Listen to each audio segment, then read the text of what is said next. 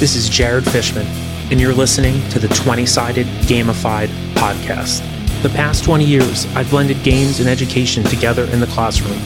I'm a history teacher, a game based learning specialist, and I serve on the board of HMGS Next Gen Inc. and the North American Simulations and Games Association. I'm looking to broaden my own knowledge of game based learning by talking to the people that do it best. Pull up a chair, get your dice ready, and enjoy the ride. All right, listeners, hello. So this is Jared here. Um, I hope everybody's doing well. Today is an important day in the history of this podcast because while we've had two so far with game designers, this is the first time that we're bringing an educator on.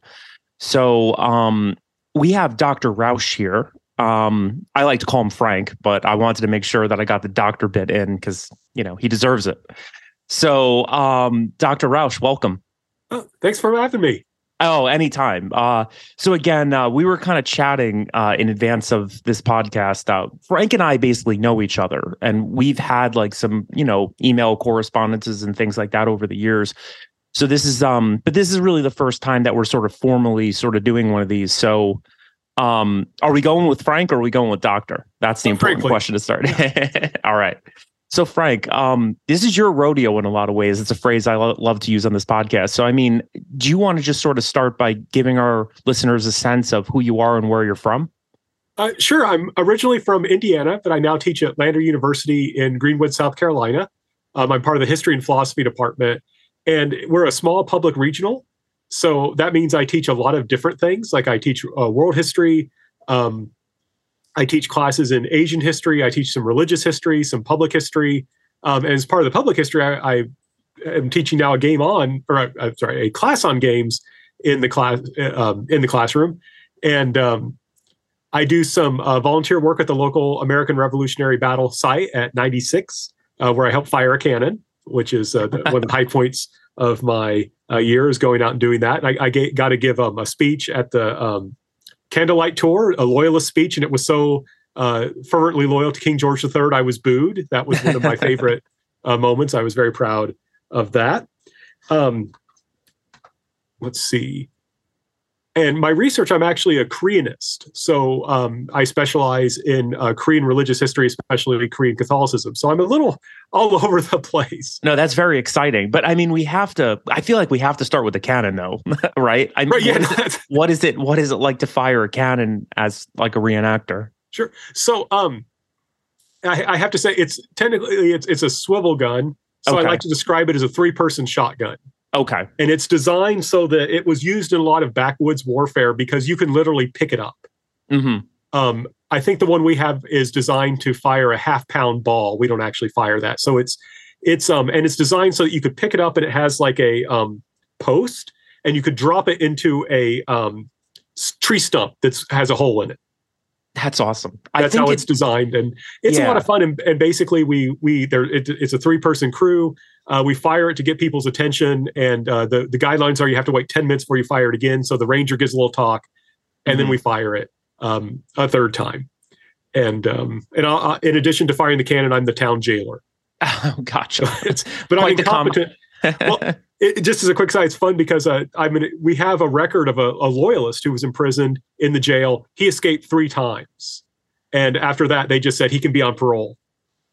So no, I'm, that's I'm awesome. Jailer quite the combination of uh quite the combination of things there it reminds me a little bit of like i know ships of the line in like the 1500s right. 1600s yeah they would usually mount those things i think to like for boarding actions i believe yeah yeah yeah, exactly yeah they uh, swivel guns were often used on on ships especially smaller ships i think pirate ships really like to use them too yeah there's a game um do you play miniatures or or do you strictly do like you know simulations in the classroom well, I I did my first miniature game this week. Um, I'll put in the plug. I bought the Little Wars. Um, was it Tombstone starter set? Oh, that's great. They're awesome I, people, by the way. Oh yeah, though they they were a great help. I had some questions when I was setting it up, and they they quickly answered when I I contacted them. But um, I'm not. I'd only played one miniature war game once that a friend had. It was a French Indian War um, skirmish level, and um, for my gaming class I designed, I said I, I, have to have people do some kind of miniatures but I have no experience. So I was like, well, I'll just buy the Tombstone set.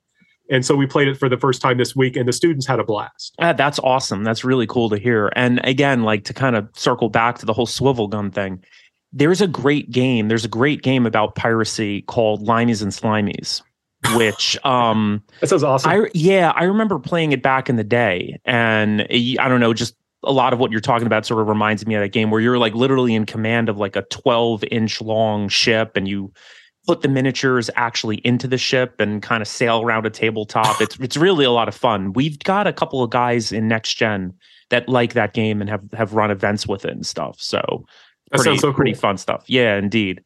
So again, like before we get into the whole gaming thing, um, so you're so tell me a little bit about like being a Koreanist and like that. How did you kind of get into that, you know, realm of history? I guess you could call it.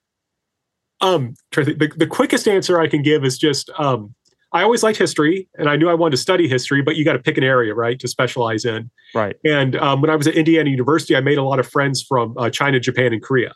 Mm-hmm. And um, I became very interested in uh, their history from just being friends and took classes on those areas. And then I found um, at that time, if you went into a library, there were lots of books on Chinese history, lots of books on Japanese history, very few on Korean history, and half of those were on the Korean War, which is more American history uh, in its treatment. So I was like, okay, this is all interesting.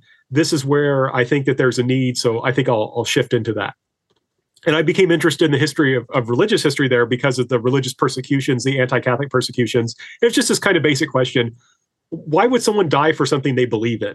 Mm-hmm. And that was a question that that, that fascinated me. And it, it, religious history, military history, that you have that same kind of basic question, right? Right. Um, so that's kind of the quick answer. Right. And is there a particular era that you look at, or when Yeah. you were doing your graduate work? Yeah, so the era of persecutions is from the late 18th to the 19th century. And then I was interested in this kind of general question of violence and its connection to religion. And um, I studied a Korean national hero who's a national hero because he killed a Japanese national hero. Uh, his name was An Chung-gun. He killed Ito Hirobumi. Um, and he was a Catholic nationalist. Mm-hmm. And so I my dissertation, I mean, it didn't work the way I wanted it to, but my my idea was, well, I'll look at how Catholics had ju- violence justified against them, and then also how they utilized violence Yeah. didn't go together the way I wanted, the way I w- was hoping it would, as, as symmetrically as I would have liked. But that that was kind of my approach. So I began Yeah. with Catholics being persecuted, but then this Catholic nationalist using violence to defend the nation. Yeah. So I, I wish my old brain were working a little bit better today, just because that reminds me of um, Scorsese. Scorsese put a movie out about a, a, a very similar topic. I just don't remember if it was Korea or not. Silence. Yes, that Yeah, was that was Japan. Film. Right, it was Japan, but a Yeah, lot yeah. of overlap in terms of your work. Right. Yeah. Exactly. No, there is. Um, yeah, the, the, it's a similar kind of thing. Um, the Koreans were a little bit later, though. Interesting enough, some of the uh, I don't think that they were depicted, but what happened? Japan invaded Korea in the 1590s, and some of the Koreans they kidnapped. A lot of them actually did become Catholic. Gosh, and then we're and then the poor people then they get killed in the persecutions there so it's like the very difficult lives right you get kidnapped from korea and then you get killed uh, in another country for Yeah. belonging to the wrong religion yeah, not not fun if you're that person. Right. and this is one reason why i got i wanted to also try and bring gaming into my classes because a lot of what i deal with is very depressing yeah, no, for sure. so I, i, I, thought I can I- oh, identify I, there. mention, I also teach a comic history of comics and animation class and that's to counter all this depressing stuff i do Right, right, right, right. Well, look, I think that's a perfect segue, right? Uh, to kind of get into you know the the melding of of games and game based learning and education. So I guess you know the word comic book has me sort of triggered here a little bit, like just in terms of um, what's your origin story? Like, what's the moment where you kind of said to yourself, "I really need to do something a little bit different in my classroom," and then you thought of a game. So just I should note just as what got me even the idea of having ever bringing in a game, of course, being a gamer myself, you know, I, I was born in 1978, so I grew up around arcades. We got a PC. I played, you know, role playing games on the PC. Played Civilization, which of course everyone, I, Yes. I imagine anyone who listens to this podcast will know that. More than Um, likely. And then, and then uh, through that also got me into paper and pencil role playing games like Dungeons and Dragons, Call of Cthulhu, and I think the first was actually Teenage Mutant Ninja Turtles and Other Strangeness, which of course goes back to comic books, right? Since that's yeah, for sure, for sure. how it started. So I just I, I had that, and I played Magic the Gathering. So you know, it was just that basic understanding of mechanics. You can use cards, you can use dice, to do to simulate things. And um, so there was just that. But then what kind of ignited that was, of course, when we got hit with uh, COVID. And you know, as an educator, we have to figure out what do we do, um, and how do we keep our students interested. In in our university, um, we're in kind of a rural area, so we canceled that spring. Everyone went home. Students came back in the fall, but we had limited capacity in the rooms. So you could only have half the people come at once. And so what some people did was that they had said, okay, half the class comes in person, the other has, you know, class just zooms in. And but the problem is then you're trying to make it so it, being in your room and being in a classroom are two different things. And right. you're making the same experience though for people in two different environments. So I remember talking to a student. I said, "Well, what is it you want? If you're only coming to class once a week, what do you want?" And the student said, "I want something that I can't do at home." um, alone, right? So I was like, that makes a lot of sense. So what I did was I would divide my class in half, but half would watch prepared online lectures, so they could do it whenever they wanted, and then the other half would come to class and we would do some sort of activity, some sort of simulation. Um, and the first one I designed was one where each student was a Viking, and it basically was just um, I basically took like the D20 fifth edition Dungeons and Dragons rules and stripped them down and gave each person like a card that I'm like, this is your Viking. Here's the things that are happening. Here, make a skill check, skill check, because you got to find a monastery to go sack. Um, and then they had like fighting checks and things like that. And the students were really into it. And it also, I've discovered that our university could cheaply print cards. Mm-hmm. Um, and so I was like, oh, that opens up a lot of different things. So I could make decks of cards for people to randomize events. So a lot of it was was just trying to think, okay, if I've got my lectures online, what do I do in class that's interesting and that helps them uh, to review? And, and just to give you an example, today we did my Can You Survive the Qing Dynasty? And it's like 19th century China. Um, and you know they have to they, there's different dice they roll in event cards to see if they can get enough food and uh, there, there's like baby cards if you draw a baby card you have a baby because they had a uh, the, the, problem with the qing was that their population kept going up but they were basically at the end of what an agrarian um, empire could raise in terms of food so I could simulate that. But then I also I would give them like every turn they had a multiple choice question, and if they could get it right, they got like a reputation counter, which could be used to buy food or something like that. So I could use that to uh, kind of um, as a review exercise, but it's, it's it's meant to be more engaging so that they're they're a part of it, they're paying attention more, and the students have really liked it. Mm-hmm. Um, and it's once I get the game designed, it's actually pretty easy for me to prep for class. Right. So, what, from your vantage point, you know, making these kinds of changes in your classroom, um, what are you seeing in terms of um, the experience of the students? So, I mean, you've clearly, I mean, they're clearly enjoying themselves, right? Do you find that um, you're able to cover a lot of the same content? Do you find that uh, the kids are absorbing, you know, some of the material? So, um, so I'm just taking a couple notes. No, no, it's fine. In terms of um, it, it's it's difficult sometimes, of course, to to quantify. Um, I feel like they're getting the the um, test grades have generally been up since I switched to this style. Um, and I think there's a couple reasons. It's it's just really easy to zone out during a review session if it's just me talking about things. Sure. Right. It's very easy for people not to pay attention. And I, am sure we, have all had that experience as teachers it's interesting. Students will often ask for group work, but don't want to actually do group work. Right. Right. They, they want to be able to do group work, but they mean by that is just not pay attention. um, and so I found that it really helps with classroom engagement. Like they they are doing stuff, they get to know each other. And that's very important in a college classroom because it's easy to be anonymous. It's easy just to come in, look at your phone, class starts, and then class is over and you leave. And I guess a lot of studies uh, have shown that if if you don't make any friends, if you don't get engaged in the classes, you're you're going to not succeed. And so I'm finding it. it I guess a it gets them to come to class because they know the class isn't just going to be me droning. They've already done, hopefully, done the lecture. Um, they're going to come to class. They're going to do stuff, and there's less issues with cell phones and and and things like that because they're doing stuff and they're engaged with their friends. Um, the there's a lot of laughter which is nice. Like, uh, you know, there's all this silliness. They're like, oh no, we had another baby today. like, you know, this, can, not we just abandon them? I'm like, no, no, no. This is, uh, and they all decide to sell opium. They have this option: do you want to sell opium or not? And they all get involved in the opium trade. They have a big laugh at that um, in the mechanics section. And on one side, it's like sometimes I wish they would take it a little bit more seriously. But on the other side, that laughter is is good because it, again, it keeps them engaged. It keeps them coming to class. History is fun. I think on as you know, lots of people, or especially young people, are presenting more mental health issues Mm-hmm. um, over the last few years. That continues, it seems to go up, and I think laughter does help with that. So, as an instructor, I'm happy because it it seems like they're getting the material more. Attendance is better. There's fewer classroom issues, um, and they're having a good time. And I have really high, good course evaluations. They all say we like this. This is good stuff.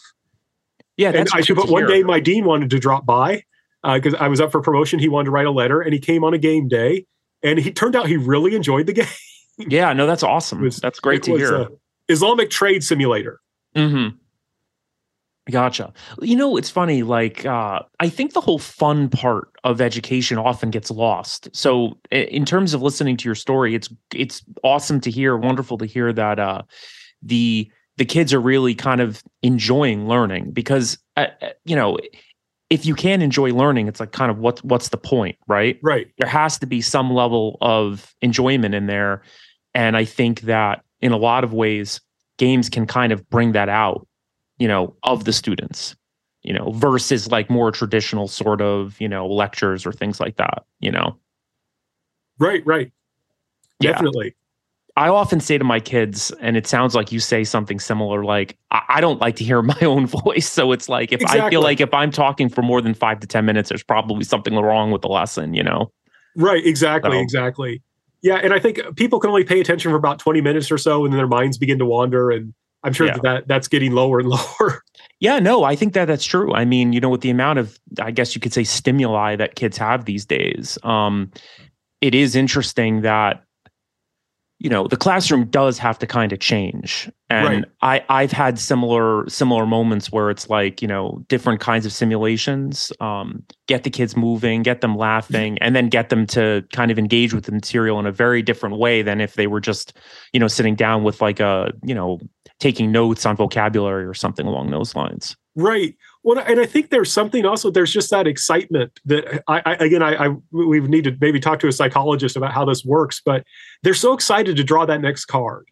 Mhm. They're so excited to to roll that next dice, and I think that that gets them in the right frame of mind to be paying attention, and and hopefully they kind of soak it in. Um, because we're talking about all these events and they have to interact with them because they have to think, okay, what would I do as my character? Right. Now, do you run into any moments where there are kids that have never gamed before and this is the first time they're sort of doing it? And if so, like what what's that like?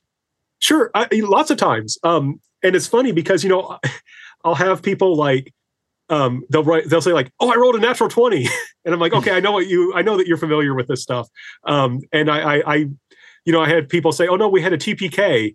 Uh, because everyone died in one of their simulations. So like, okay, you're really experienced, but yeah, some people aren't. And so I, I don't think I ever really do these things as solo. Mhm, Um, it's always typically I like groups of four mhm. um, but at the very least a group of two and so i never really see i've not and that helps the people who aren't familiar with it and i do um, like I, I always have a powerpoint prepared so if i use something like a four-sided dice or percentile dice i, I do explain it to people Mhm. And usually what um, i'm trying to i try as much as possible to make the games simple at the beginning of the semester and add complexity as time goes on. So that way they get used to things. So um, i'm trying to it's it's kind of halfway in my mind but i'm, I'm developing what i call the can you survive series where there's just different can you survive the industrial revolution? Can you survive the qing? Can you survive the holodomor and um, they all use similar mechanics with just a twist. So each one the, the basic resource is food. And um, they roll a certain number of six-sided dice. A four five or six is a success. A one two th- or three is a failure. And i give them like a little chart with like red fail green uh, success and they can move it around. And that makes things a little bit easier because they're not learning a whole bunch of stuff at once. Sure. and the first turn, I got to really walk around to each group and make sure that they know what they're doing. But usually by the second or third turn, they get it and th- they eventually become veterans. So it's just things move a lot faster. as time goes on. So for people who want to do this kind of thing in the classroom, I think the idea is you, you start simple and you add mechanics as things go on and you try and identify areas and just when you explain the rules for the game you say okay this is what this means and that usually fixes things usually there'll be at least one person in the group who knows how games work right and and i think you're touching on something that often sort of gets lost on people that are trying to kind of get into the idea of symbol you know using a simulation in a classroom. I think people like to gravitate towards really complicated rules and things that can go on forever. So it's right. very refreshing to hear the fact that you're sort of headed towards mechanics that are easy like take a class period to kind of learn because ultimately what is most important are the decisions that they have to make right? Right right so I'm I'm very much in that in that camp as well. Even like I don't know about you, but like even personally, like the older that I get, I like simple games. I, don't right. like you know like because I, I grew up in the I grew up kind of like in the the miniature gaming world and even you know like I you know you mentioned Magic earlier um which was also a game that I because we're roughly the same age so right. I I was playing Magic you know in the in the mid 90s as well and I don't know, there's just something about getting older and just I, I want my rules on one page, you know, and I want my game done in like two hours, you know. Right, you know, right, versus yeah. some of those versus some of those older games where it's like you're poring over like, you know, World War II data about what kind of tank you have, and I don't know. Um just something just something to think about. So it sounds like correct me if I'm wrong. It mm-hmm. sounds a little like you're really diving pretty deep into this. Like it sounds like you're gamifying a lot of elements of of not just one course, but a few of them. Yeah, almost every course. Um, the public history ones not as much because of the there's some technical things I have to teach in there. Um, but they're what they're doing. They're like designing museum exhibits and things like that. So I don't feel like I I need to do as much of that. The comics class, um, I don't because they're we're, we're watching animation and stuff. Right, right, right. But yeah, for most, I would say for about two thirds of my classes, um, I have this kind of element because the students seem to like it. Um, and I experimented. So I started off with my 100 level classes. Mm-hmm. And this semester, I started doing one. I'm teaching modern China. Mm-hmm. And this semester, I try to do one that's more of a role playing game, but also with some resource management where they're they play a uh, character from Chinese history that they design, and um, they have to they're part of lineage association so that's how mm-hmm. they I have their groups. And so we're kind of running through that and i'm very happy with the results so i plan on continuing that my upper other upper level history classes where i can. Very cool. And and backing up for a sec the comic mm-hmm. book class that you teach sounds really interesting. So can you um even though i know you're saying that like you don't have a, a ton of ton of gamification in there what's the, what what exactly do you guys do in that course? So it's a it is a history class so um basically I call it the name. It, it's it's meant to compare anime, animation, cartoons, or I'm sorry, comic books, graphic novels, and manga. So mm-hmm. basically, um, trying to think out, I, am trying to remember how I explain it when I teach it. Mm-hmm. I tell students, you know, there's a comparative element. We're trying to understand how these different um, art forms develop in Japan and the United States, and also how they interact with each other and influence and impact each other. Mm-hmm. Right? Because so there's a lot of back and forth between them. The styles influence each other. But and also one element we I tell them we're, we're focusing on the people who created them, the objects themselves, but also what made it so that they could be produced as elements of popular culture. In other words, what made them work in terms of business. Sure. So we try I try to include that financial element um, as well. And um, so that's that's pretty much so a typical you know they would watch a video lecture where i would talk about yeah this is this technological advantage uh, development allowed this to happen which allowed mm-hmm. this kind of cartoon to be made at this profitable level something like that. And then um, they would have to read like uh, we of course we read the watchmen um, oh and uh, phenomenal. Yeah, yeah. Um, and those are the kind of the two major representatives we read. And then there's excerpts of some of the various golden age and silver age and, and other yeah. some um, comics like that. And then when we meet in class we discuss them. And um, then we would do some viewings of some shorter materials and talk about what's going on there. So, like, you know, we watch uh, excerpts from Snow White, for example. Mm-hmm. Um, what was fun, though, and if we're just thinking about being, uh, you know, I, I, don't know this quite matches what we're talking about, but what I mm-hmm. would do for the essays is they had to do mashups mm-hmm. to show that they understood. So, for example, they would have to rewrite um, a chapter of Watchmen with Snow White in it. Oh, wow. And, that's uh, really cool they, the students just blew my, my mind. They came up with so many cool ideas Um, and I just saw one character had Snow White become black ice. right. and it was just, it was so cool. Well, you know, it's funny. I mean, it, it's just interesting, like going backwards, you know, you were talking about how, you know, you're not doing a ton of gaming in that class, but this sounds like role playing. Like, well, right. Okay, you know yeah, what I yeah, mean? No, you're right. You're right. And, um, and it was i was really impressed at how the students got into it. Like i never had read such good essays before yeah. my time. So i was very happy with that. And i guess that goes you know the more we can try and get people i think sometimes people like i say we if we try and answer too objective of a way like it's kind of boring if that makes mm-hmm. sense. It and does make really sense. liked it when they could really put their own creativity into it. And that, and that forced them though they still had to learn the history. Like they had to really understand watchmen. And right. the student who came up with black ice understood it really well Right, right, and right. Figure no. out how to make her into a Watchman style hero slash vigilante villain. So, how much of the Watchmen did you get into? I mean, did you you read the original graphic novel or the, right, yeah. the film? Oh, okay, gotcha. Did you? Yeah, we just you, focused on the original uh, gotcha. graphic novel because HBO just put out. I don't think they're doing another season, but they had just put out that whole, um, you know, I guess almost like the series after, you know, right, the movie, right. and which was pretty good. I, I definitely enjoyed it. I re- I recently watched it, so. Yeah. So the way I, I talked to the, I told the students I said we're stopping in 2000. right. Gotcha. So the, the problem I, I I like ha- and this is what I struggle with in that class is that I would like to split it almost. Mm-hmm. Um, and have the Japanese stuff in one class and the Western stuff in another class, but then I lose the comparative aspect. But the problem right. now is I just can't go into all the different things because it would make sense. So what I tell them is I stop in 2000. It's actually 2001 with um, Spirited Away. Okay, that's kind of what I use because it's you know it's a it wins awards in the West. It's clearly been inspired by Disney, but it's Japanese. I say this is in a sense this is what our class is building to. Yeah, you know what's funny? I have a funny if if I'm remembering Spirited Away. Spirited Away is a bizarre. Oh yes. Oh yeah. Okay. So we were coming home. I don't remember what year it was, but it was recent, like within the last five years, definitely before COVID. And we were coming home from a like trip, I think with the seventh grade.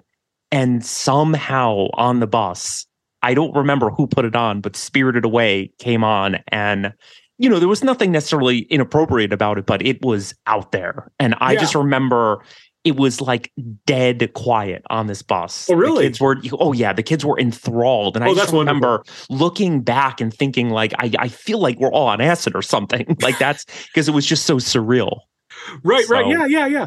No, I begin with the class. I don't know how much you remember, but there's the giant. There's the stink spirit that comes. Yeah. And needs to take a bath, right? And so we watch that to to kind of talk about because it shows Japanese values. But yeah, right. it's it's this wonderful, surreal uh, movie that that really captures this kind of Shinto animistic uh, yeah. worldview. No, totally. So so here's here's the kind of like a million dollar question. So do it like if you could figure out a way to get a more traditional game into that comic book class, what direction could you see yourself going in if you could get it in? And I know that's a tough question. I'm totally putting you on the spot. So no, there's there's kind of two directions because I'm teaching a popular culture in East Asia class in the fall, mm-hmm. and um, I'm still kind of working out the nuts and bolts. And I want to talk to my class, my modern China class, to get their feedback on how they think the game has gone. Um, but I was thinking of having them be like a production company. Oh, cool! So each person is um, like someone who is a, like a manga artist or like a, a, a K-pop star, and yet they're in the same company and mm-hmm. they have to figure out okay what are we going to produce um, and then they would also have to interact with the materials we're watching in class and say okay would you produce this how would you mm-hmm. produce it um, so that's kind of a very vague way but i could do that easily with comics like okay you're you're you're an animation studio mm-hmm. what are you going to produce and there's a oh, oh goodness i'm going to kick myself because i can't remember the name but steam had a um, like game video game development simulator or something like Mm-hmm. that where you had to run a video game company and they had figured out this kind of algorithm where you had to decide like what characteristics your game would have to pan the air and that would tell how the sales went. Oh wow. And um, i would love to try and do something like that. So i mean just just a pure fantasy that would be neat where the yeah yeah to, okay it's the 1950s what kind of comics are you going to make for your company? And see how well that goes. So that would be one possibility right? Is to you're a production company you're something like that.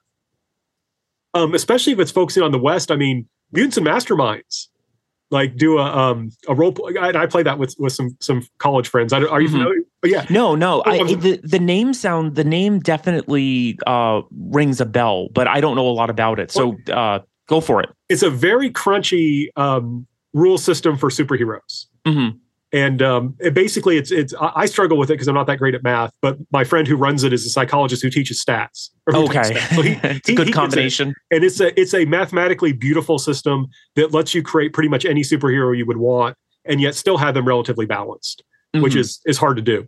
Um, but basically, students will be superheroes. yeah, that's really That would that uh, would be the fun thing, and to help integrate them into the comic world, right? This is how this kind of co- comic thinking do- works. Yeah. Have you ever heard of a game called Sentinels of the Multiverse by any chance? I've heard of it, but don't don't have much familiarity with it. Yeah, that that rings the bell. That might be that might be interesting for your students. So, um, you know, selfishly, I love game. I mean, you know, that's why I'm I'm kind of talking about it because of how much enjoyment I've had with it. Um, so long story short, it's a little bit of what you're describing. Not so much creating a comic book Mhm. character, but it's more like you know, you know, the basic set has X amount of different kinds of superheroes, and it's a card game, like where Oh, okay. you have um you know a deck of like 30 or 35 cards and it's completely collaborative which i love there's an ai system for fighting the villain so it's almost like you get together like four or five people each person takes you know on the role of one of these comic book characters and just imagine sitting around the table and the villain deck so the villain has like Okay. a 30 or 35 card deck and that sits in the middle of the table and there's an environment which you're fighting the villain in and essentially, it's one of those games, the little like magic, in the sense that you don't really need a big rule book. Mm. All the rules are basically on the cards. And I will say, like, it's interesting for students because the amount of synergy that can happen between your cards and the villain's card and all of your teammates' cards, it's a lot of reading, but in a good way. You know, Okay. if that makes sense, because it's almost like you have to kind of keep track of what's doing damage, um, you know, what uh, effects are being triggered, you know, what's the environment doing, where is the villain, you know, so it's a lot of a lot of stuff to keep track of, but in a good way, you know. And I find that students, um, it kind of fires off the same, I don't know, receptors in the brain that like a good assignment would, you know, in Right. class. So, I'll have to um, look at that. yeah, it's a lot of fun. And you know, it's interesting. There are so many comic book games out there now. Like I know that Marvel um has a bunch of different miniatures games and, you know, card games and so does DC. So, you know, there's a lot of a lot of really good stuff out there. So, do you find your students are familiar with like the Marvel world because of all the movies? Yeah, yeah, it's funny because so um I taught two sections of the the comics class. So one was the regular section and one was the honor section. Mhm. And it was interesting how they were very different. So the honor section, they actually were more used to manga, so they got confused by Western comics. Mhm. Um, like they were like, I didn't realize it takes so long to read a comic because they're reading Watchmen, which is very different from a manga where there's very little writing Right. a lot of the time. Um, the regular section, oh wow, do they know everything about Marvel? And they assume because I taught the class that I knew everything about Marvel. it's like I'm more of a Disney person, old Disney stuff. gotcha. Um, so uh, it was interesting. So people would bring in stuff, and, and some would write like extra pages to their assignment talking about the Marvel universe or the Watchmen universe. Mhm. So it, it was cool. yeah. But they had a lot of familiarity, and you're right. A lot of that's where they were coming from was not a familiarity necessarily with the comics, but with the movies. Gotcha. So, in terms of source material for that class, like, how do you get the kid comics? Like, is it is it the sort of thing like where you're bringing them in, like for the kids to look at, or is it so the sort yeah, of thing you can it, it get would just be like an old yeah. Some it's online. You can find. Sometimes people will read comics Mhm. uh, on YouTube. So like um, initially, I had trouble getting the original Captain America issue number one Mhm. in a format I could show, and I had them watch one that was being read. And what was great was it was Captain America read by a Brit, Oh, that's so funny. and so that was fun. Um, but usually, um, some you can find online. So, for example, one comic that I would assign is called um, it's called All Negro Comics, and it was the Mhm. first comic um, that was published by a black company. Mhm. Unfortunately, it only has one issue, Right. and we don't have the whole issue. It's just fragments, so it's it's very sad. Um, but I wanted students to be able to read that, and so I just put the together the fragments into a PDF, Mm-hmm. Um, but a lot of times, you know, with the older comics, I think it falls within fair use to be able to to share them um, in that format. Um, but they had to purchase Watchmen and Akira. Gotcha. So going more into the personal, right? So uh, we've heard a lot about like the different kinds of, you know, games you're bringing into into your classroom for your students. What about in terms of your own hobby? Like, I mean, are you kind of gaming with people online or gaming with friends um, outside of the classroom as well? So it's funny because, of course, I'm, I'm married. I have two children, and my kids have no interest in these kinds of games. And that was my hope was that they would want to play. And I tried to get them to play, and they weren't too interested. And I mean, that's they'll sometimes play test for me. Mm-hmm. Like, um, so it, my um my wife is Filipino, and Mhm. so one of my simulations is of the um it's can you survive the Japanese occupation of the Philippines? Mm-hmm. I need a better title. Um, Mhm. But her her grandfather was a, a was a guerrilla. Mm-hmm. Um, and so they they take on that role. And my kids were really happy to play that one because they're interested in, in thinking about what it means to be uh, biracial, to be part Filipino. sure. Um, and so they they interacted with that. Um, so I do occasionally like uh, I I have to admit I do play some Marvel Snap. Um, I don't even know what that is. Oh, okay, I got you. It's, just, it's go it for is it. a um, it's just an online card game oh, okay. Marvel universe. Um, it's it's just designed. It's a game that you can pick up and play for five minutes and put back down. Oh, okay. So it's Gotcha. like, okay, I need a break. I've been working for a couple hours. I want to play a couple games, and then five ten minutes, you're done, ready to get back to work. Um, Right. And it's in the Marvel universe, so it's fun. How, how does it work? Um, it's a it's a, a collectible card game, right? So you you play, Mm-hmm. you get cards, you build your deck, but there's three locations you fight over, Mhm. and whoever like gets the most power. But what they did that makes it a little bit different is if you're um you can gamble, Mhm. not not for money, but basically if you win, you get two cubes. If you lose, you lose two cubes, but you can retreat and you only lose one cube. Or you can snap, and I think it's a reference to Thanos snapping, Sure. and you double the wager. So Gotcha. it adds a nice thing because if you're losing, you know you're going to lose. You can cut your losses. hmm Um, and so that that's kind of how that works. So it's it's a fun game. There's some interesting synergies. Um, and uh, sorry, the uh, the major game I play is um, I play with a group of friends of mine from college. We play online. Mhm. Um, one guy runs uh, Mutants and Masterminds. I sometimes run Call of Cthulhu, but for the most part, anything I do gaming connects back to class. So when I'm I'm running Call of Cthulhu, I'm running um, a revised version of what's called Regiment of Dread, Mhm. which is a um, scenario in which a man uh, basically makes a deal with an evil entity to relive the moment from civ- the Civil War where he was a coward Okay. and he wants to relive it to be a, a to, to be a brave man which but of Mhm. course all these terrible things happen because he wants to do that Right. um, and but it's it's meant to get you to think about how history works and about this desire to change history um, but i'll run that for my class my gaming class so I, I play test it with my friends to get ready to run it for the class but mostly anything i do with gaming is with the idea that i can bring it into the classroom so I, I wish i could do more recreational gaming um, just uh, family circumstances and just the busyness of uh, as you know as a teacher it's it's hard to do something that can't somehow connect back. No, absolutely. And I look, I also think too that you know,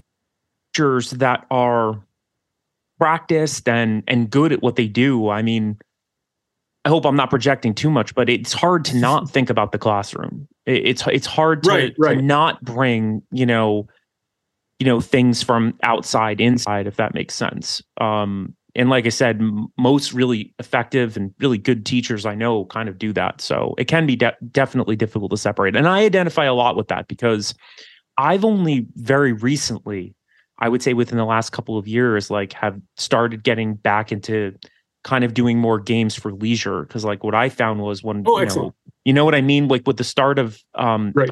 next gen, um Mhm.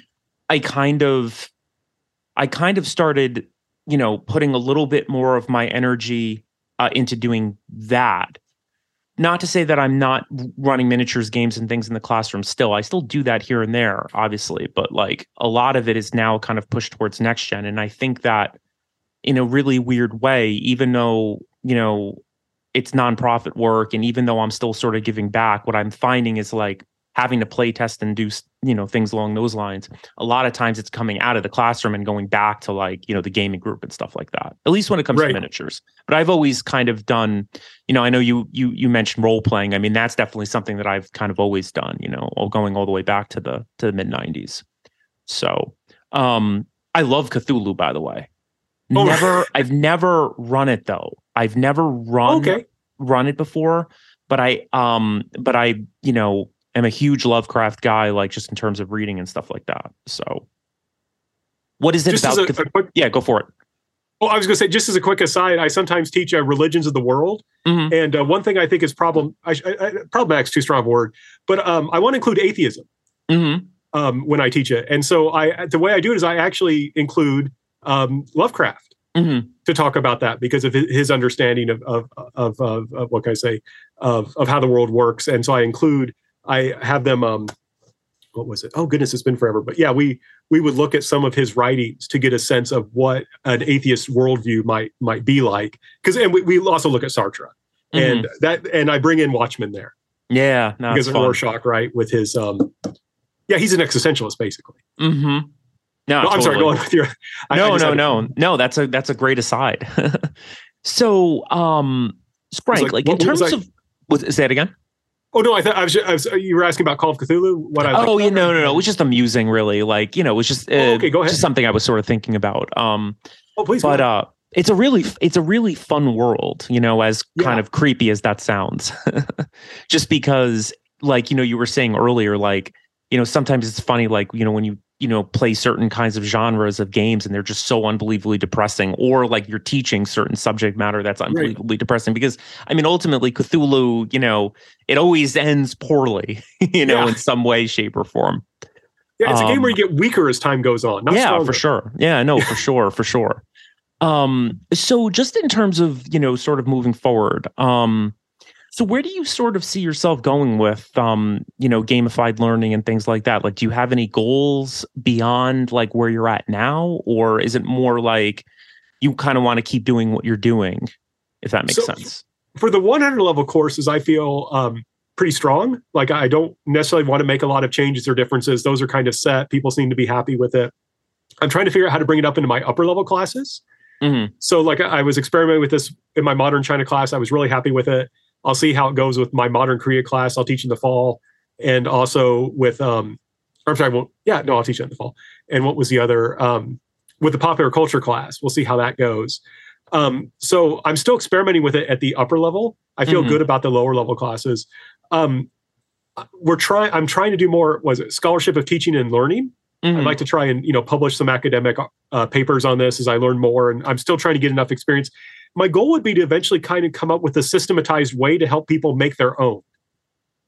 Um, and that's why I was thinking about the "Can You Survive" series because it's really, um, and that's what I'm doing in this class I'm teaching on games is the students have to make a simulation, and um, I'm trying to think of ways to make it so it's just like here's the mechanics, all you need to do is change the skin.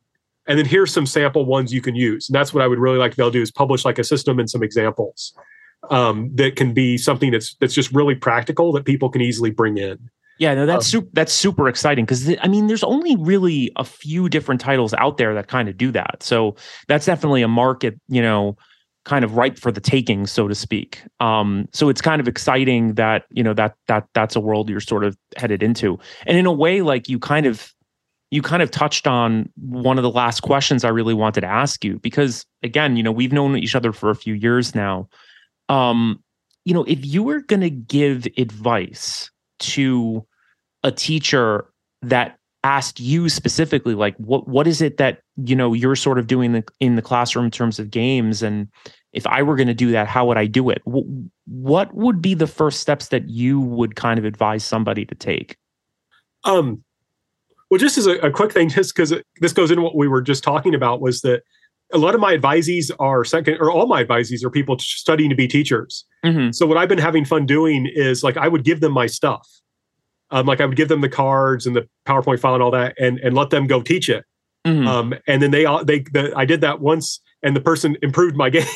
So I was very happy. I, I made it too complex, and he was like, he figured, you know, he teaches as he told me, like he wanted to do something outside, but he was afraid his students would run away. mm-hmm.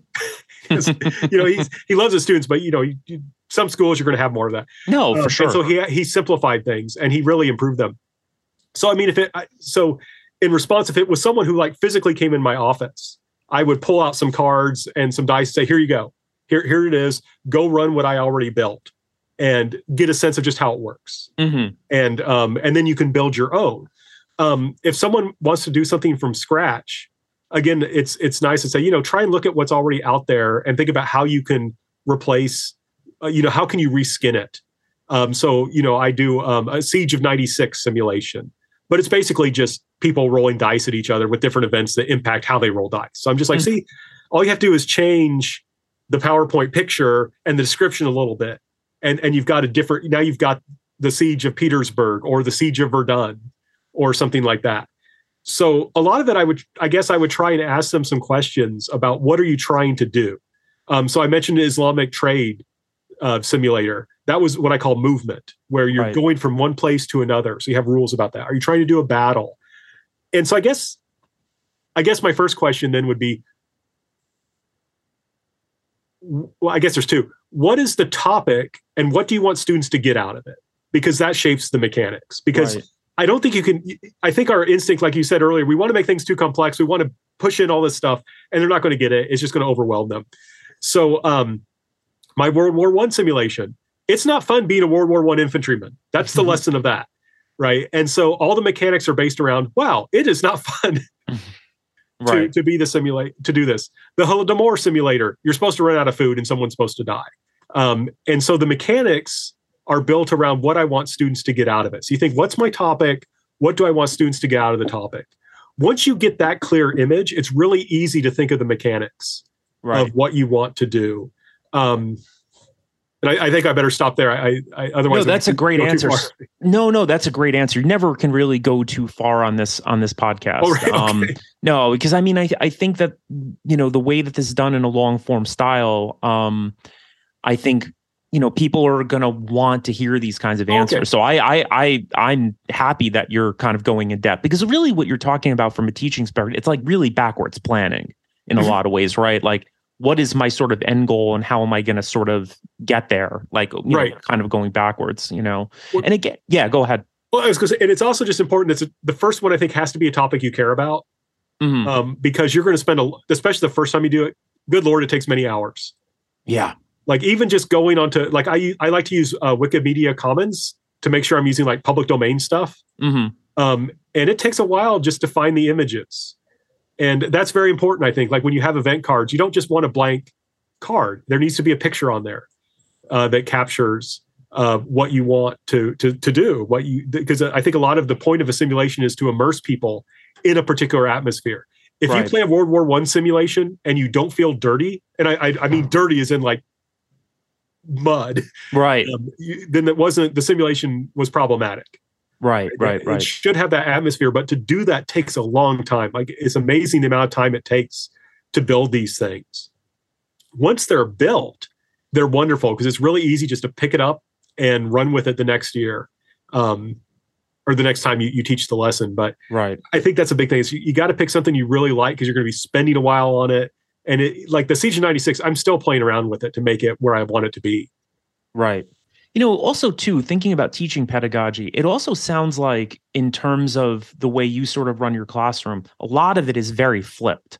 You know, where yeah. they're getting granted, like I know a lot of history classes are flipped anyway. Like I feel like our sort of, you know, discipline has always kind of been flipped in terms of like go home and read and then come back in with what you've learned. But right. it seems like you're very deliberate about it like maybe more deliberate than somebody else like if you're creating you know all of these different um you know to at home and then they can kind of come in and do the fun stuff which is all these different simulations.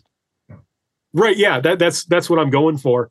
And thinking back to something you said a little earlier just about like the the experience of it um and just we also talked about the difficulty of of helping like you said to help new students how do you help people who aren't familiar with gaming is i try and use counters and markers a lot mm-hmm. um, and i use boards so we can like the our print shop can print out like a 12 by 18 board so it's I, I initially just had them write down things like write down you have five food write down you have four water or something like that and i started making like water counters and food mm-hmm. counters and th- things just got a lot easier for the students to mm-hmm. grasp mm-hmm but then that also goes to the to setting the atmosphere uh, as well, because then you can um, like I was going to I was going to show you, but of course this is a podcast. mm-hmm. You know, like I have the board, like I'll have like a, an image that is meant to to really capture that. Yeah, and like, like I give them a a card, like in World War One, I, I give them a card, and then I've got my um, I've got my st- my uh, skull stamp. So when they die, I go stamp their card.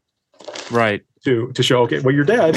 Yeah. Yeah, you're making everything so physically tangible for the kids, you know. That's what it again, like just listening to you sort of describe it. It, it you're right, like you're really setting a, a sort of nice atmosphere. It almost reminds me a little bit of how just playing D&D or something Mhm. along those lines like how much more immersive things can be when you're yes, you're using your imagination, but being able to see a physical board and being able to see your miniature, that can go a long way right. you know so um i often say to guests i feel like we could probably talk for another hour easily Sure. like just in terms of all these different topics but i know that um we probably have to have to wrap up i i have to say like uh, this was uh really rewarding to have you on frank just because i know Oh, thank you. that i know that people that are listening that are teachers it has nothing to do with me it's like they're going to kind of get to hear all these different experiences that you've had and they can kind of use that to kind of help themselves teach. So I really appreciate, you know, the fact that you would be willing to give up your time to kind of come in and help people out because that's really what what a lot of this podcast is about. Well, thank you so much for having me. It's it's it's an honor to be here. To get always a joy to talk to you. Always fun. And by the way, like if I'm just curious, like if somebody wanted to reach out to you, um, if somebody wanted advice, like they listen to this podcast, um, how like what would be the easiest way for somebody to reach out to you? Yeah, just send me an email. Uh, Okay. You want me to give it to you, or you'll put it? in yeah no sure i mean Yeah. i could i could always put it in the in the descriptor but if you want to kind of read it out uh go for it Sure. It's F uh, Frank, and then Rausch uh, R A U S C H at lander.edu. awesome. Well again frank you're gonna definitely come on again. So Okay. um you know this was a lot of fun and i really appreciate it.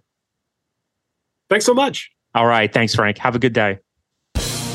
Thank you so much for listening to today's 20-sided gamified podcast. I hope you got as much out of the conversation as i did. If you're interested in learning more about the organizations I work with, please visit www.nextgengaming.org and www.nasaga.org. My Instagram handle is hmgs underscore nextgen underscore inc. Until next time, be well, get some gaming in, and roll some 20s. Thank you so much.